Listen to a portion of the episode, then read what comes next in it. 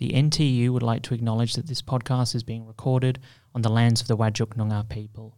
We would like to pay our respects to elders past, present, and emerging, and to note that this always was and always will be Aboriginal land.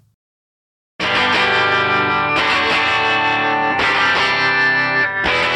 welcome to the final podcast, the final version of the Bargain Hunters for 2022.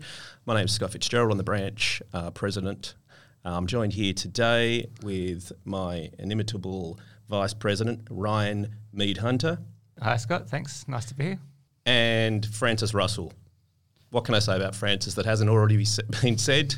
Um, welcome, Francis. What can you say about me that hasn't been published in Perth Now, Perth Now Online? Um, Scott, that was great. Thanks, That was a great intro. Yeah, yeah. We've got to get you doing more of the intros. Uh, yeah, I should. I should. reckon. Yeah. Anyway, let's go. Okay, so Scott, brilliant introduction Thank there. you, don't you. think you can replace me though, mate. don't start getting don't start getting too big for your britches, no mate. No one's, you know, irreplaceable.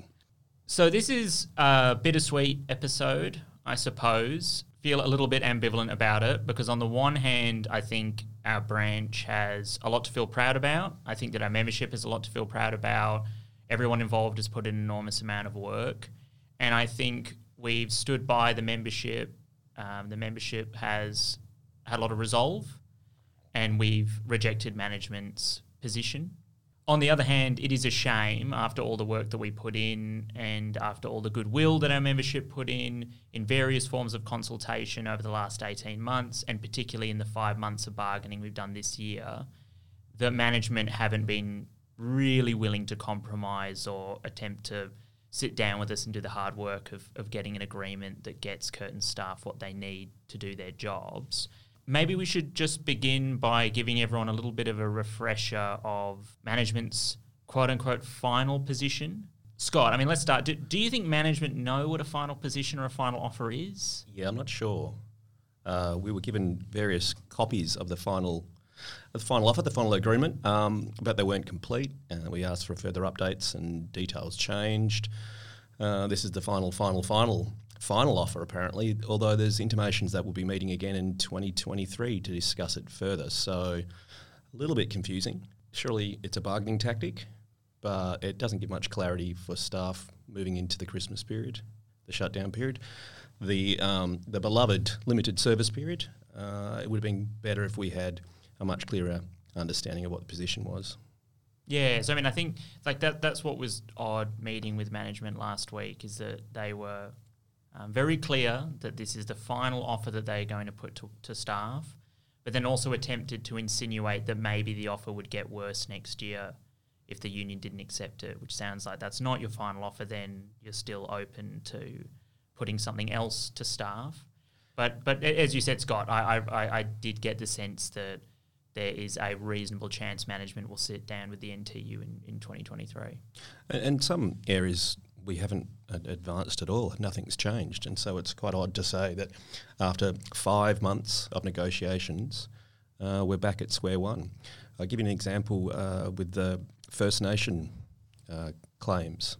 There, it seems that there was originally um, some opportunity for management to reach agreement with the NTU. Then there was a hardening of position. Then that softened somewhat, and now we're back to a position where around uh, First Nation employment targets where we started. So it's it's kind of odd. Ryan, what do you think then about a non-union ballot? So management made clear in a communication to all staff that they would not go to a non-union ballot in 2022, uh, and that you know that obviously looks like um, is, is something that they'll they'll commit to. Do you still see that as being a reasonable possibility early next year? Yes, I do. So uh, we were told in many of these meetings towards the end that university would consider all of their options moving into the new year. And so we have to be aware that that is a possibility um, going forward. We've certainly seen other universities in the sector move on to non-union ballots, and so Griffith and the University of Newcastle this week, for example. And so ultimately, we need to wait and see what happens there. I know we're all doing a bit of phone banking to help out um, our colleagues at those campuses, so hopefully the non-union ballots there will be defeated. But it is something that does seem to be becoming a standard tactic in this round of bargaining for universities to push ahead with a non-union ballot when they are unable or potentially unwilling to actually come to an agreement with the union.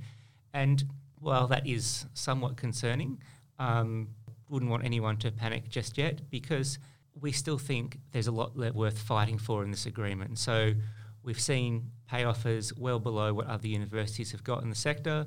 And really, in terms of our casual staff, we went in with several claims. We wanted 17% super for casuals, so the one group of staff at Curtin that don't get 17% super. We wanted some form of sick leave for casuals, so that if they do the prep work but then are sick and can't deliver, they can actually still be paid. And we wanted a commitment from the university to actually look at converting casuals who've been on casual contracts, so sometimes up to 10 years, doing substantially the same work each year to actually be moved to continuing positions. This is much like the conversion process put in place at Western Sydney and ACU. And so we got traction with management on none of those items. And when we pushed ahead with that, we pushed ahead with a claim about putting limits on where you could employ casuals, so limiting it to where it was only ad hoc work of a temporary nature. And still, they said no to that. And so, basically, in response to a comprehensive suite of claims around casual employment, we got casuals can have what's in the national employment standards. That is the legal minimum we can offer them. And for us, uh, that's not good enough. We all know casual staff, we all know how incredibly passionate and hardworking they are, and they really deserve better. Yeah, I think that's a really good point, Ryan. And I, I think it's also important that we think about how these issues have that knock on effect because if you can make casuals permanent, um, it doesn't just mean that you give that individual better job security. It also means that you give all your colleagues better job security because there's not this this sort of um, you know reserve army of labour. But also, it just means that the workload can be more equitably distributed because we have people here all re- year round, as opposed to only being here in the in the two main semesters. Uh, exactly, and it also gives these staff the opportunity to actually participate in career development, potentially research as well, and actually become part of the university. And there are obvious benefits to the university itself through this as well. So, having staff, for example, that are around all year, that are engaged, that are able to respond to emails. I always think it's really funny when people lament that uh, casual staff just don't read their emails. Like, well, you don't pay them to read their emails. So, if you put them on staff properly, give them continuing positions, then you'll get that buy in. Like, it's better all around, really. Scott, what did you think to the um, email we received it would be last week now about the update to the Ngalawangi Your Voice survey. Because what I thought was odd about the email, it suggested that we're trapped in a cycle of management saying, look, you don't you don't need us to improve things at the level of the agreement. We can handle it at the level of policy and procedure. With our current policies and procedures, they're, they're not up to scratch and they need to be updated and we've got a range of different programs battling bureaucracy, whatever. Then, when we get the new policies and procedures, we sort of just implement them. They don't improve anything. And then after five to 10 years, we go, oh, well, I guess our policies and procedures weren't up to scratch, and now we need to go through sort of this change. I mean, is that your sense that it's just a cycle of um, saying we don't know what the problem is, and then when we do the research to discover the problem, we don't do anything about it, and then we say, oh, we don't really know what the problem is? Yeah, also with the uh, survey, uh, I mean, it's been around for long enough. It's had a number of different forms. And I think as a research instrument, it's become weaker and weaker. So originally it had a range of questions that related to senior leadership, related to policy, uh, had questions about bullying and harassment, had open ended questions where people could clarify exactly what they meant. Over a period of time, the survey instrument became shorter and shorter, less informative, uh, to the point where you know, there was acknowledgement that it really wasn't doing what it was supposed to, so it was put on hold. Uh, and now in a, a 2023, we might get another survey, uh, and then there'll be time to reflect on what that might mean. And as you said, it'll just start another cycle of review without actually fundamentally changing some of the issues. For example, with manageable workloads, um, it's you know a consistent issue across all those surveys for a number of years. Things have to change fundamentally and that's why the uh, fixing it through the agreement is much better than trying to fix it through uh, like an online spreadsheet. Yeah, and I think like if you're listening to this episode and it's the first episode you've listened to of the podcast, we're not going through the nitty gritty of the clauses or management's position and our position because just nothing fundamentally has changed now. It's been months and months and months of us telling management that we are not going to accept su- substandard clauses. We are not going to accept substandard pay. We want something done about arbitrary restructures, uh, workload that is not sustainable, job insecurity. We want there to be better representation, and we want there to be, um, you know, meaningful mechanisms for input for First Nations staff at the university. And we're in bargaining, so let's do it now. Let's fix it now. Let's sit down and really try to be, you know, the architects of a better university. And instead, I, I just thought it was odd to receive an email saying, thanks for all your input, and sometime in the future there will be a review of all your feedback, and we'll get along to creating a tool that will allow you to give us feedback on what you want fixed. And I just thought, we've come out of a roadshow that told you what was broken. We're in bargaining right now, and you're ignoring most of that feedback. And now we're being told, I'll oh, just wait another 12 to 18 months and we'll have a brand new tool to get more feedback. And it, it, it just sounds like, you know, we're, we're just moving the pieces around here, but there's, there's, there's not much interest on management's uh, side to, you know, work with the union to fix things. Yeah. I mean, a cynic would say it's a delaying tactic. Uh, I'm, I'm, sure it's it's not just that. I'm sure there is, um, you know, a commitment to developing a brand new survey that can once again tell us what we maybe already know about how things are managed, about how people feel. Um, so let's wait and see. So management's tools to pressure staff are to withhold pay, which they're still doing. So we're the only public university in WA that, that hasn't offered a, a pay increase during the cost of living crisis. The threat of a non-union ballot, which I'm not, I'm not accusing management of um, overtly uh, uh threatening, but it sort of, you know, Ryan, as you alluded to, it sort of just looms there the fact that management are not really interested in um, negotiating with us further, even though there's so much we don't agree on. So, those are the tools that management have. What are the tools that we're using to pressure management at the moment? Well, uh, a fundamental tool, a tool, I should say, is uh, a fundamental tool is uh, protected action. So, of course, we had we've already had a podcast about this in terms of the um, world significant result in, in terms of that um, protected action ballot. That means that those industrial actions are all live. Uh, we had 30 days to initiate those actions. Uh, myself and others on the bargaining team are taking industrial action this coming week. Um, it won't have a significant impact upon the university, probably won't be noticed, um, but it does mean that when we need to in 2023, we can move towards actions that will hopefully uh, sharpen the focus of the management bargaining team on what staff are saying. Staff have been saying what they need, what they want through various um, instruments. We've already talked about the Ngunnawal survey for a number of years, pointing out that workloads, for example, were unmanageable. We've had the roadshow consultation highlighting the top 10 things that uh, staff would like to see. These all seem to be inconsequential for management at this stage, but I think once we get back in 2023 and we start to pull the levers of industrial action, if need be, things might change.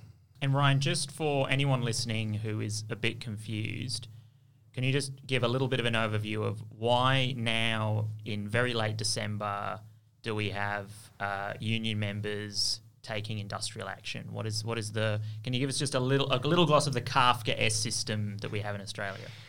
Yes, unfortunately, this is um, a reflection of our work um, legislation and IR laws within Australia. So you'll all remember we applied for protected industrial action quite a while ago, and when this went through, the university challenged it and basically said that they thought the questions were vague and staff wouldn't be able to understand what a ban on taking phone calls, for example, was. And so we had to go ahead and challenge that. So it was an appeal, uh, full bench of the Fair Work Commission, a very long hearing, uh, obviously a lot of stress, a lot of pressure on us to actually go through this.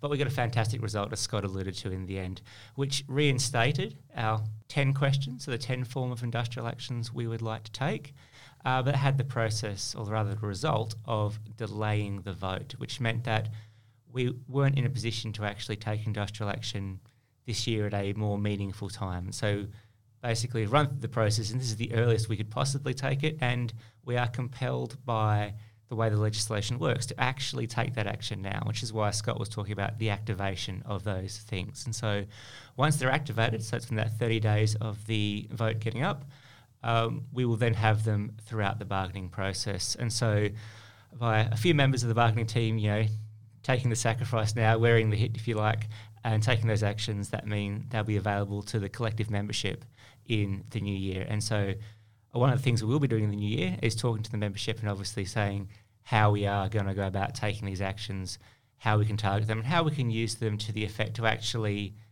get a better deal for staff. That's great. And so it's really just a matter of by um, taking industrial action now, even if it's it's almost in a somewhat symbolic way, it gives the union the right to then repeat those actions during bargaining whenever they want.